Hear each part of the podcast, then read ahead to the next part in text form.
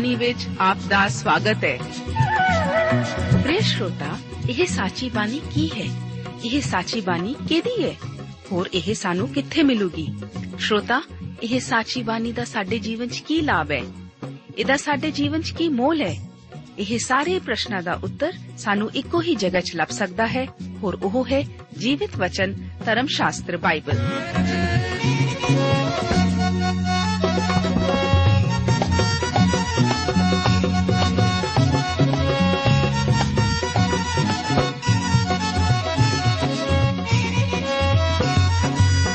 ਧਰਮ ਸ਼ਾਸਤਰ ਬਾਈਬਲ। ਉਹੀ ਜੀਵਿਤ ਵਚਨ ਦਾ ਅਸੀਂ ਇਸ ਕਾਰਜਕ੍ਰਮ ਵਿੱਚ ਅਧਿਐਨ ਕਰਾਂਗੇ।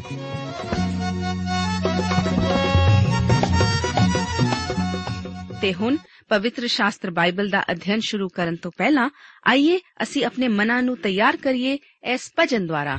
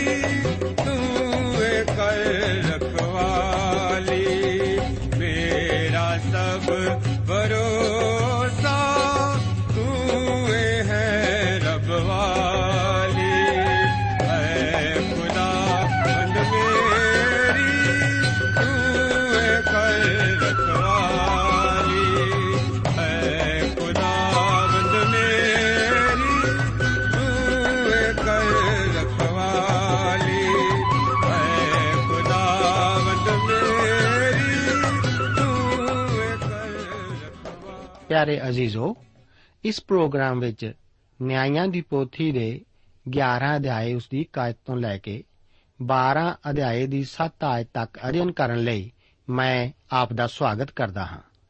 ਮੈਨੂੰ ਆਸ ਹੈ ਕਿ ਇਸ ਨਿਆਂਇਆਂ ਦੀ ਪੋਥੀ ਦੇ ਅਧਿਐਨ ਦੁਆਰਾ ਆਪ ਪਰਮੇਸ਼ਵਰ ਦੇ ਪ੍ਰੇਮ ਅਤੇ ਕਿਰਪਾ ਦੇ ਗਿਆਨ ਵਿੱਚ ਲਗਾਤਾਰ ਵਧਦੇ ਜਾਂਦੇ ਹੋ। ਹੋ ਸਕਦਾ ਹੈ ਆਪ ਦੇ ਮਨ ਵਿੱਚ ਇਸ ਬਾਰੇ ਕਈ ਤਰ੍ਹਾਂ ਦੇ ਸਵਾਲ ਵੀ ਉੱਠਣ। ਇਸ ਪ੍ਰੋਗਰਾਮ ਨੂੰ ਹੋਰ ਵੀ ਜ਼ਿਆਦਾ ਲਾਭਦਾਇਕ ਬਣਾਉਣ ਲਈ ਆਪ ਦੇ ਸੁਝਾਵਾਂ ਦੀ ਮੈਂ ਸ਼ਲਾਘਾ ਕਰਾਂਗਾ। ਇਸ ਬਾਬਤ ਆਪ ਦੇ ਖਤਾਂ ਦੀ ਸਾਨੂੰ ਹਮੇਸ਼ਾ ਉਡੀਕ ਰਹਿੰਦੀ ਹੈ। ਅਸੀਂ ਆਪਣੇ ਵਾਅਦੇ ਦੇ ਮੁਤਾਬਕ ਅੱਜ ਫਿਰ ਹਾਜ਼ਰ ਹਾਂ ਜਿਫਤਾ ਬਾਰੇ ਜਾਣਨ ਲਈ ਜੋ ਕਿ ਨੌਵਾਂ ਨਿਆਈ ਸੀ। ਇਸ ਦੇ ਨਾਲ-ਨਾਲ ਉਸ ਦੀ ਸੁਖਣਾ ਬਾਰੇ ਵੀ ਵਿਚਾਰ ਕੀਤਾ ਜਾਵੇਗਾ। 11 ਅਧਿਆਏ ਉਸ ਦੀਆਂ ਪਹਿਲੀਆਂ ਤਿੰਨ ਆਇਤਾਂ ਦੇ ਵਚਨ ਇਸ ਪ੍ਰਕਾਰ ਹਨ।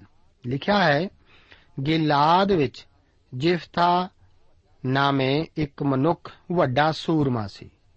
ਉਹ ਇੱਕ ਕੰਜਰੀ ਦਾ ਜਣਿਆ ਹੋਇਆ ਸੀ ਅਤੇ ਜਿਫਤਾ ਦਾ ਪਿਓ ਗਿਲਾਦ ਸੀ।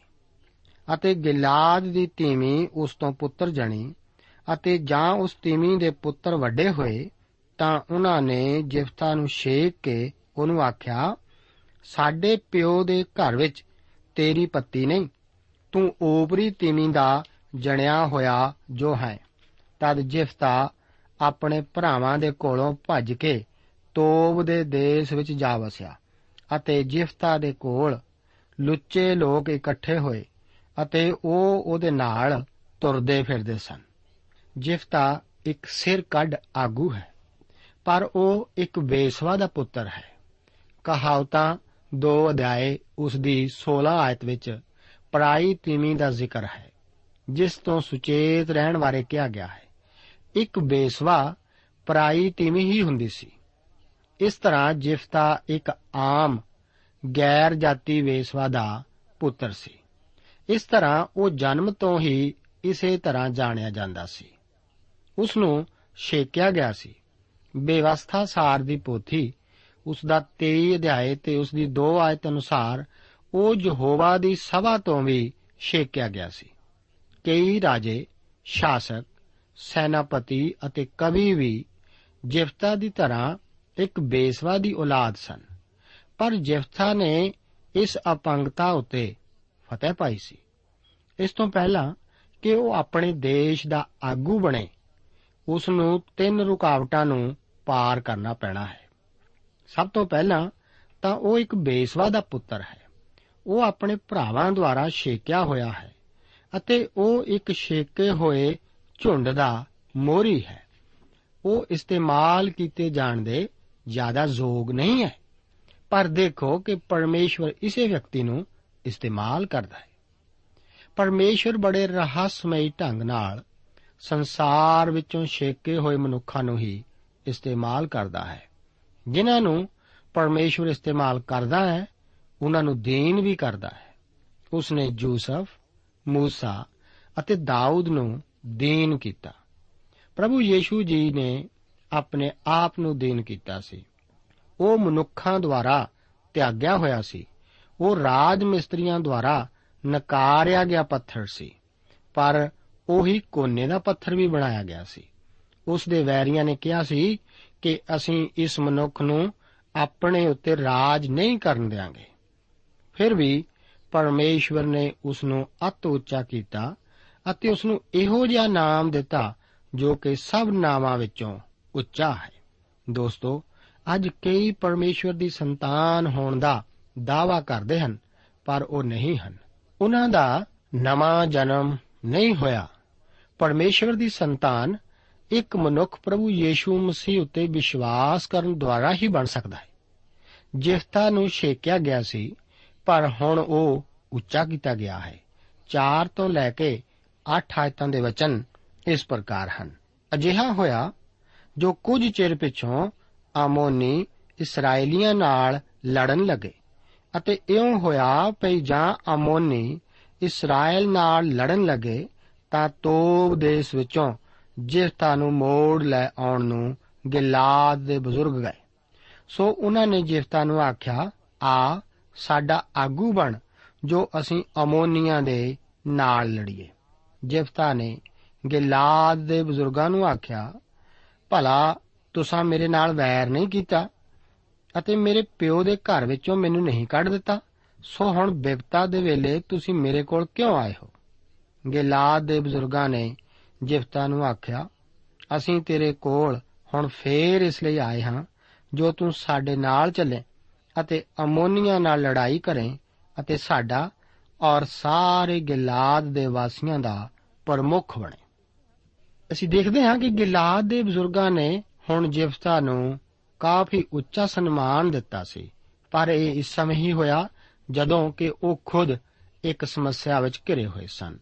ਅੱਗੇ 9 ਤੋਂ ਲੈ ਕੇ 12 ਆਇਤਾਂ ਦੇ ਵਚਨ ਵਿੱਚ ਲਿਖਿਆ ਗਿਆ ਹੈ, ਜਿਫਤਾ ਨੇ ਗਿਲਾਦ ਦੇ ਬਜ਼ੁਰਗਾਂ ਨੂੰ ਆਖਿਆ, ਭਈ ਜੇ ਅਮੋਨੀਆ ਨਾਲ ਲੜਾਈ ਕਰਨ ਨੂੰ ਤੁਸੀਂ ਫੇਰ ਮੈਨੂੰ ਆਪਣੇ ਨਾਲ ਲੈ ਚੱਲਦੇ ਹੋ, ਤਦ ਜੇ ਕਦੀ ਯਹੋਵਾ ਉਹਨਾਂ ਨੂੰ ਮੇਰੇ ਅੱਗੇ ਹਰਾ ਦੇਵੇ, ਤਾਂ ਭਲਾ ਮੈਂ ਤੁਹਾਡਾ ਪ੍ਰਮੁੱਖ ਬਣ ਜਾਵਾਂਗਾ।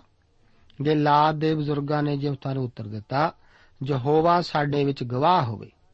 ਅਸੀਂ ਨਿਸੰਗ ਤੇਰੇ ਆਖਣ ਅਨੁਸਾਰ ਵਰਤਾਂਗੇ।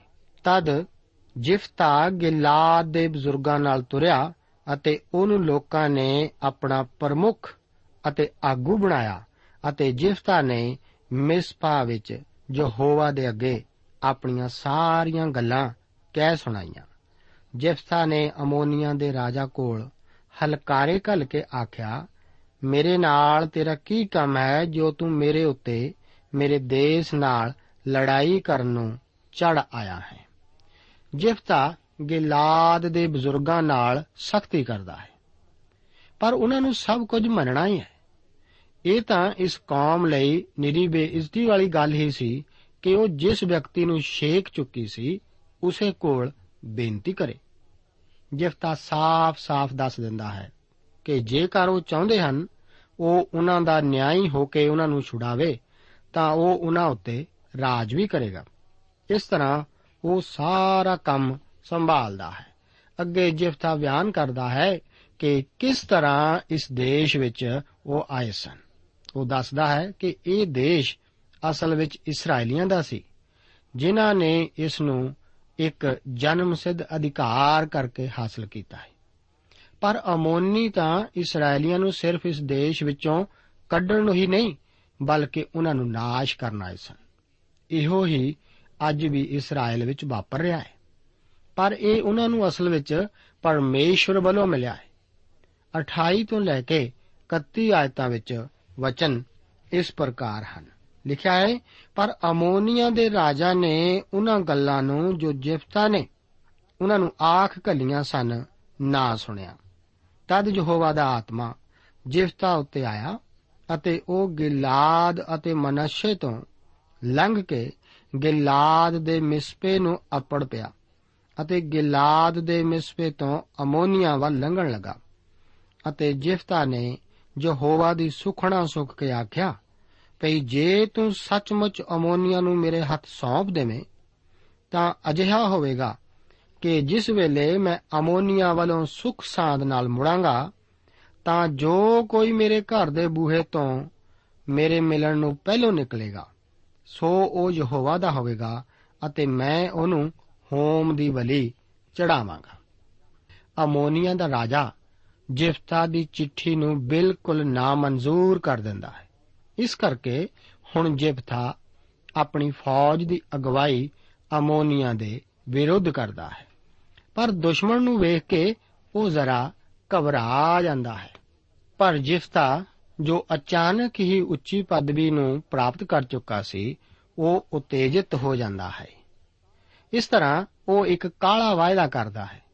ਇਹ ਵੀ ਯਾਦ ਰੱਖੋ ਕਿ ਜੋ ਪ੍ਰਕਾਸ਼ ਅੱਜ ਸਾਡੇ ਕੋਲ ਹੈ, ਉਹ ਉਸ ਸਮੇਂ ਜਿਫਤਾ ਨੂੰ ਨਹੀਂ ਸੀ ਦਿੱਤਾ ਗਿਆ। ਉਹ ਪਰਮੇਸ਼ਵਰ ਨੂੰ ਜਾਣਦਾ ਸੀ, ਪਰ ਪੂਰੀ ਤਰ੍ਹਾਂ ਨਹੀਂ। ਪਰਮੇਸ਼ਵਰ ਨੇ ਉਸ ਤੋਂ ਮੰਨਤ ਦੀ ਮੰਗ ਨਹੀਂ ਸੀ ਕੀਤੀ। ਇਸ ਦਾ ਕਾਰਨ ਤਾਂ ਠੀਕ ਹੀ ਸੀ ਅਤੇ ਪਰਮੇਸ਼ਵਰ ਨੇ ਉਸ ਨੂੰ ਪੂਰਾ ਭਰੋਸਾ ਦਿਲਾਇਆ ਸੀ ਕਿ ਉਹ ਫਤਿਹ ਜ਼ਰੂਰ ਪਾਵੇਗਾ।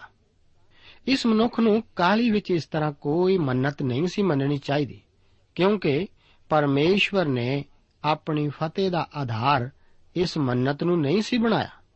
ਉਸ ਨੂੰ ਉੱਚਾ ਚੁੱਕਣ ਵਾਲਾ ਤਾਂ ਪਰਮੇਸ਼ਵਰ ਦਾ ਹੱਥ ਹੀ ਸੀ। 29 ਆਇਤ ਵਿੱਚ ਦੱਸਿਆ ਗਿਆ ਹੈ ਕਿ ਪਰਮੇਸ਼ਵਰ ਦਾ ਆਤਮਾ ਉਸ ਉੱਤੇ ਆਇਆ। ਉਸ ਨੂੰ ਇਸ ਵਿੱਚ ਕੁਝ ਵੀ ਜੋੜਨਾ ਨਹੀਂ ਸੀ ਚਾਹੀਦਾ।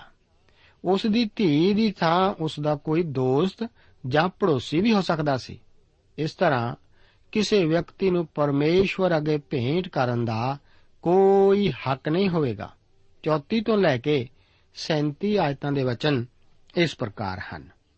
ਜਿਫਤਾ ਮਿਸਫਾ ਨੂੰ ਆਪਣੇ ਘਰ ਆਇਆ ਅਤੇ ਵੇਖੋ, ਉਹਦੀ ਧੀ ਡਫ ਵਜਾਉਂਦੀ ਅਤੇ ਨੱਚਦੀ ਹੋਈ ਉਹਦੇ ਮਿਲਣ ਨੂੰ ਨਿਕਲੀ ਅਤੇ ਉਹ ਉਸ ਦੀ ਇਕਲੌਤੀ ਸੀ। ਉਸ ਤੋਂ ਬਿਨਾ ਹੋਰ ਪੁੱਤਰ ਧੀ ਉਹਦੇ ਕੋਈ ਨਹੀਂ ਸੀ। ਤਾਂ ਅਜਿਹਾ ਹੋਇਆ ਕਿ ਜਾਂ ਉਹਨੇ ਉਸ ਨੂੰ ਡਿੱਠਾ ਤਾਂ ਉਹਨੇ ਆਪਣੇ ਲੀੜੇ ਪਾੜ ਕੇ ਆਖਿਆ, ਹਾਏ ਹਾਏ ਮੇਰੀ ਧੀਏ, ਤੈਂ ਮੈਨੂੰ ਬਹੁਤ ਨੀਵਾ ਕੀਤਾ। ਸਗੋਂ ਤੂੰ ਉਹਨਾਂ ਵਿੱਚੋਂ ਹੈ ਜੋ ਮੈਨੂੰ ਦੁੱਖ ਦਿੰਦੇ ਹਨ। ਕਿਉਂ ਜੋ ਮੈਂ ਯਹੋਵਾ ਨੂੰ ਵਚਨ ਦਿੱਤਾ ਹੈ ਅਤੇ ਟਾਲ ਨਹੀਂ ਸਕਦਾ। ਉਸ ਨੇ ਉਹਨੂੰ ਆਖਿਆ हे ਮੇਰੇ ਪਿਓ, ਜੋ ਤੈਂ ਯਹੋਵਾ ਨੂੰ ਵਚਨ ਦਿੱਤਾ ਹੈ, ਸੋ ਜੋ ਕੁਝ ਤੈਂ ਮੂੰਹੋਂ ਕੱਢਿਆ ਹੈ, ਸੋ ਮੇਰੇ ਨਾਲ ਕਰ। ਕਿਉਂ ਜੋ? ਯਹੋਵਾ ਨੇ ਤੇਰੇ ਵੈਰੀ ਅਮੋਨੀਆ ਤੋਂ ਤੇਰਾ ਬਦਲਾ ਲਿਆ ਹੈ।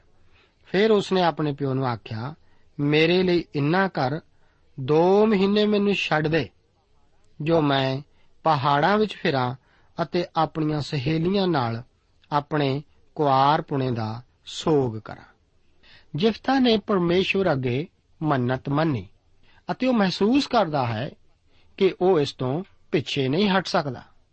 ਪਰ ਸਵਾਲ ਹੈ ਕਿ ਕੀ ਉਸ ਨੇ ਆਪਣੀ ਧੀ ਦੀ ਬਲੀ ਦਿੱਤੀ? ਬਾਈਬਲ ਧਰਮ ਸ਼ਾਸਤਰ ਜਿਫਤਾ ਦੀ ਇਸ ਮੰਨਤ ਦੇ ਚੰਗਾ ਜਾਂ ਬੁਰਾ ਹੋਣ ਬਾਰੇ ਨਹੀਂ ਦੱਸਦਾ। ਨਾ ਹੀ ਉਸ ਦਾ ਕੋਈ ਕਸੂਰ ਕੱਢਦਾ ਹੈ। ਪਰ ਇਬਰਾਨੀਆਂ ਦੀ ਪੱਤਰੀ ਉਸ ਦਾ 11 ਅਧਿਆਏ ਉਸ ਦੀ 32 ਆਇਤ ਦੇ ਵਚਨ ਹਨ ਕਿ ਹੁਣ ਮੈਂ ਹੋਰ ਕੀ ਆਖਾਂ?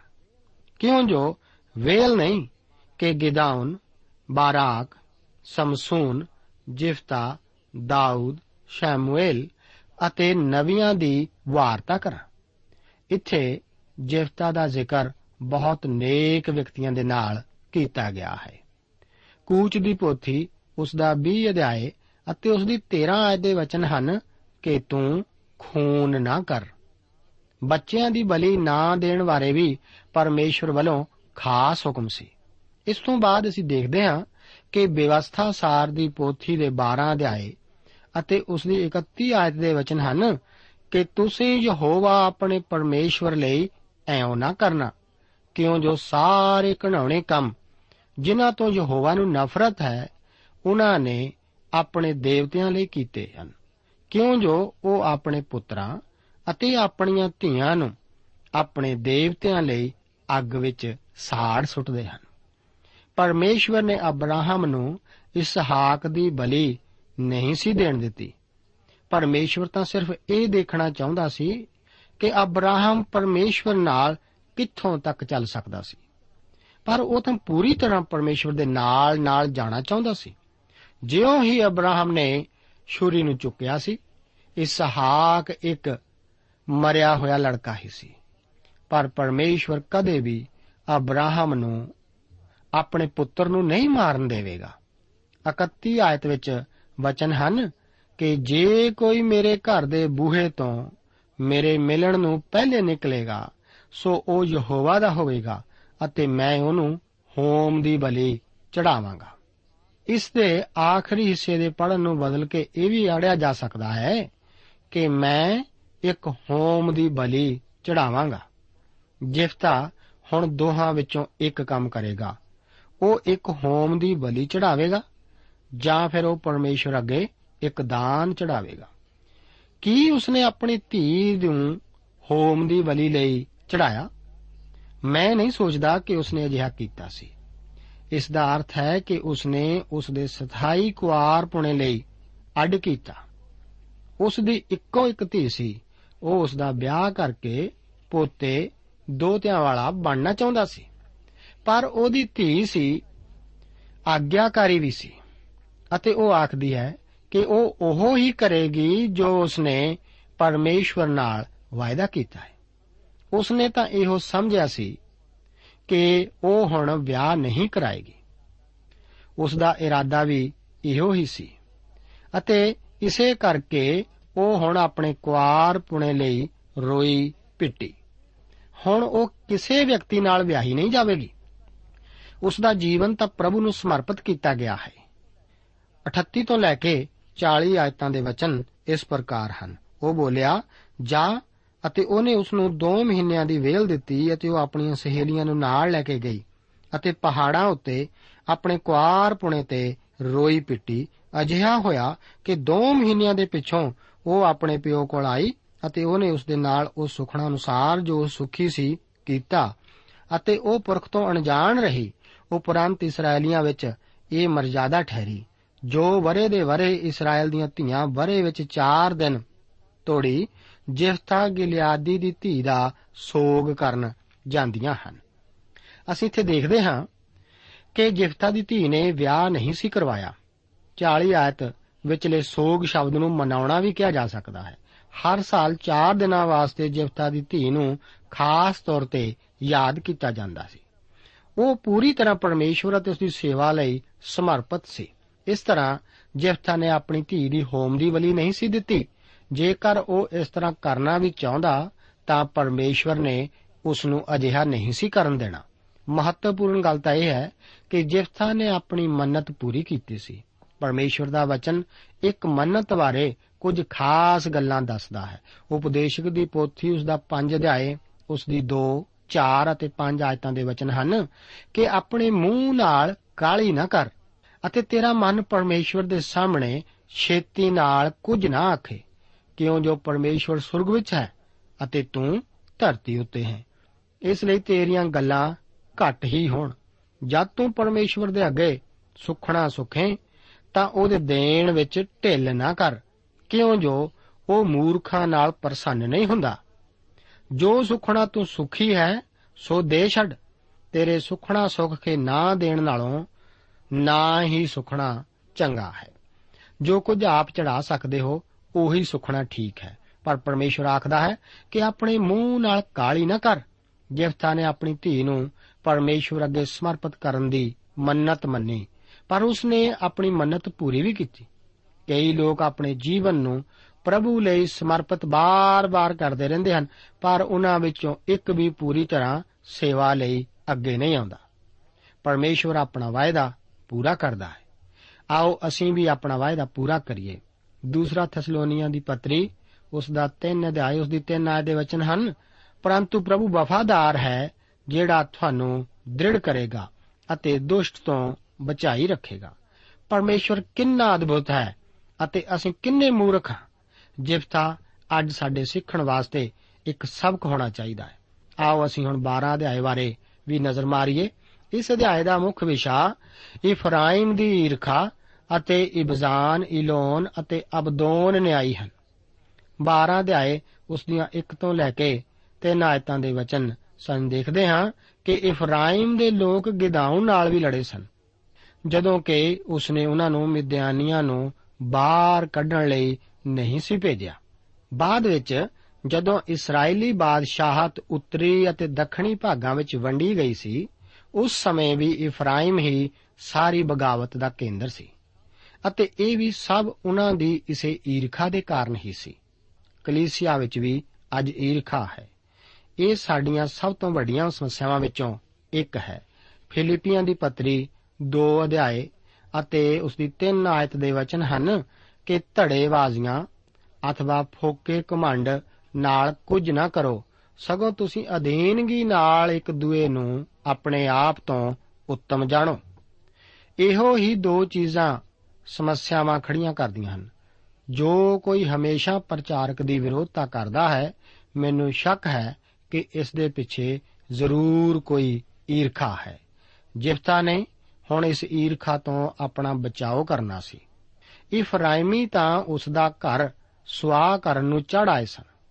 ਗਿਲਾਦੀ ਇਫਰਾਈਮੀਆਂ ਨੂੰ ਹਰਾਉਣ ਵਿੱਚ ਸਫਲ ਹੋਏ ਸਨ। ਫਿਰ ਉਹਨਾਂ ਨੇ ਇੱਕ ਇਹੋ ਜਿਹਾ ਪਾਸਵਰਡ ਜਾਂ ਸਿਬੋਲੇਥ ਠਹਿਰਾਇਆ, ਜਿਸ ਨੂੰ ਉਚਾਰਨ ਵਿੱਚ ਇਫਰਾਇਮੀ ਅਸਮਰਥ ਸਨ। ਅਸੀਂ ਵੀ ਕਈ ਸ਼ਬਦ ਉਚਾਰਨ ਵਿੱਚ ਮੁਸ਼ਕਲ ਮਹਿਸੂਸ ਕਰਦੇ ਹਾਂ। ਜਿਫਤਾ ਦੀ ਮੌਤ ਦੁਆਰਾ ਉਸ ਦੀ ਸਫਲਤਾ ਦੇ 6 ਸਾਲਾਂ ਦਾ ਅੰਤ ਹੋ ਗਿਆ। ਪਰ ਆਓ ਅਸੀਂ ਇਸ ਬਾਈਬਲ ਅਧਿਐਨ ਨੂੰ ਜਾਰੀ ਰੱਖੀਏ ਅਤੇ ਇਸ ਨਾਲ ਸੰਬੰਧਿਤ ਪੱਤਰ ਲਿਖਣ ਨੂੰ ਵੀ ਘੋਲ ਨਾ ਕਰੀਏ। ਪ੍ਰਭੂ ਆਪ ਨੂੰ ਅੱਜ ਦੇ ਇਹਨਾਂ ਵਚਨਾਂ ਨਾਲ ਬਰਕਤ ਦੇਵੇ। ਜੈ ਮਸੀਹ ਦੀ। ਦੋਸਤੋ, ਸਾਨੂੰ ਉਮੀਦ ਹੈ ਕਿ ਇਹ ਕਾਰਜਕ੍ਰਮ ਤੁਹਾਨੂੰ ਪਸੰਦ ਆਇਆ ਹੋਵੇਗਾ। ਤੇ ਇਹ ਕਾਰਜਕ੍ਰਮ ਸੁਣ ਕੇ ਤੁਹਾਨੂੰ ਬਰਕਤਾਂ ਮਿਲੀਆਂ ਹੋਣਗੀਆਂ। ਜੇ ਤੁਸੀਂ ਇਹ ਕਾਰਜਕ੍ਰਮ ਦੇ ਬਾਰੇ ਕੁਝ ਪੁੱਛਣਾ ਚਾਹੁੰਦੇ ਹੋ, ਤੇ ਸਾਨੂੰ ਇਸ ਪਤੇ ਤੇ ਲਿਖੋ। Programme Sachi Bani, post box number 1715 sector 36 Chandigarh 160036 ਪਤਾ ਇੱਕ ਵਾਰ ਫੇਰ ਸੁਣ ਲਓ programme Sachi Bani post box number 1715 sector 36 Chandigarh 160036 ਸਾਡਾ ਈਮੇਲ ਪਤਾ ਹੈ punjabi.ttb@twr.in ਪਤਾ ਇੱਕ ਵਾਰ ਫੇਰ ਸੁਣ ਲਓ punjabi.ttb@twr.in ਹੁਣ ਸਾਡੇ ਪ੍ਰੋਗਰਾਮ ਦਾ ਸਮੇਂ ਸਮਾਪਤ ਹੁੰਦਾ ਹੈ। ਉਮੀਦ ਹੈ ਅਗਲੇ ਪ੍ਰੋਗਰਾਮ ਵਿੱਚ ਤੁਹਾਡੇ ਨਾਲ ਫੇਰ ਪੇਂਟ ਹੋਏਗੀ। ਰੱਬ ਤੁਹਾਨੂੰ ਬਰਕਤ ਦੇ।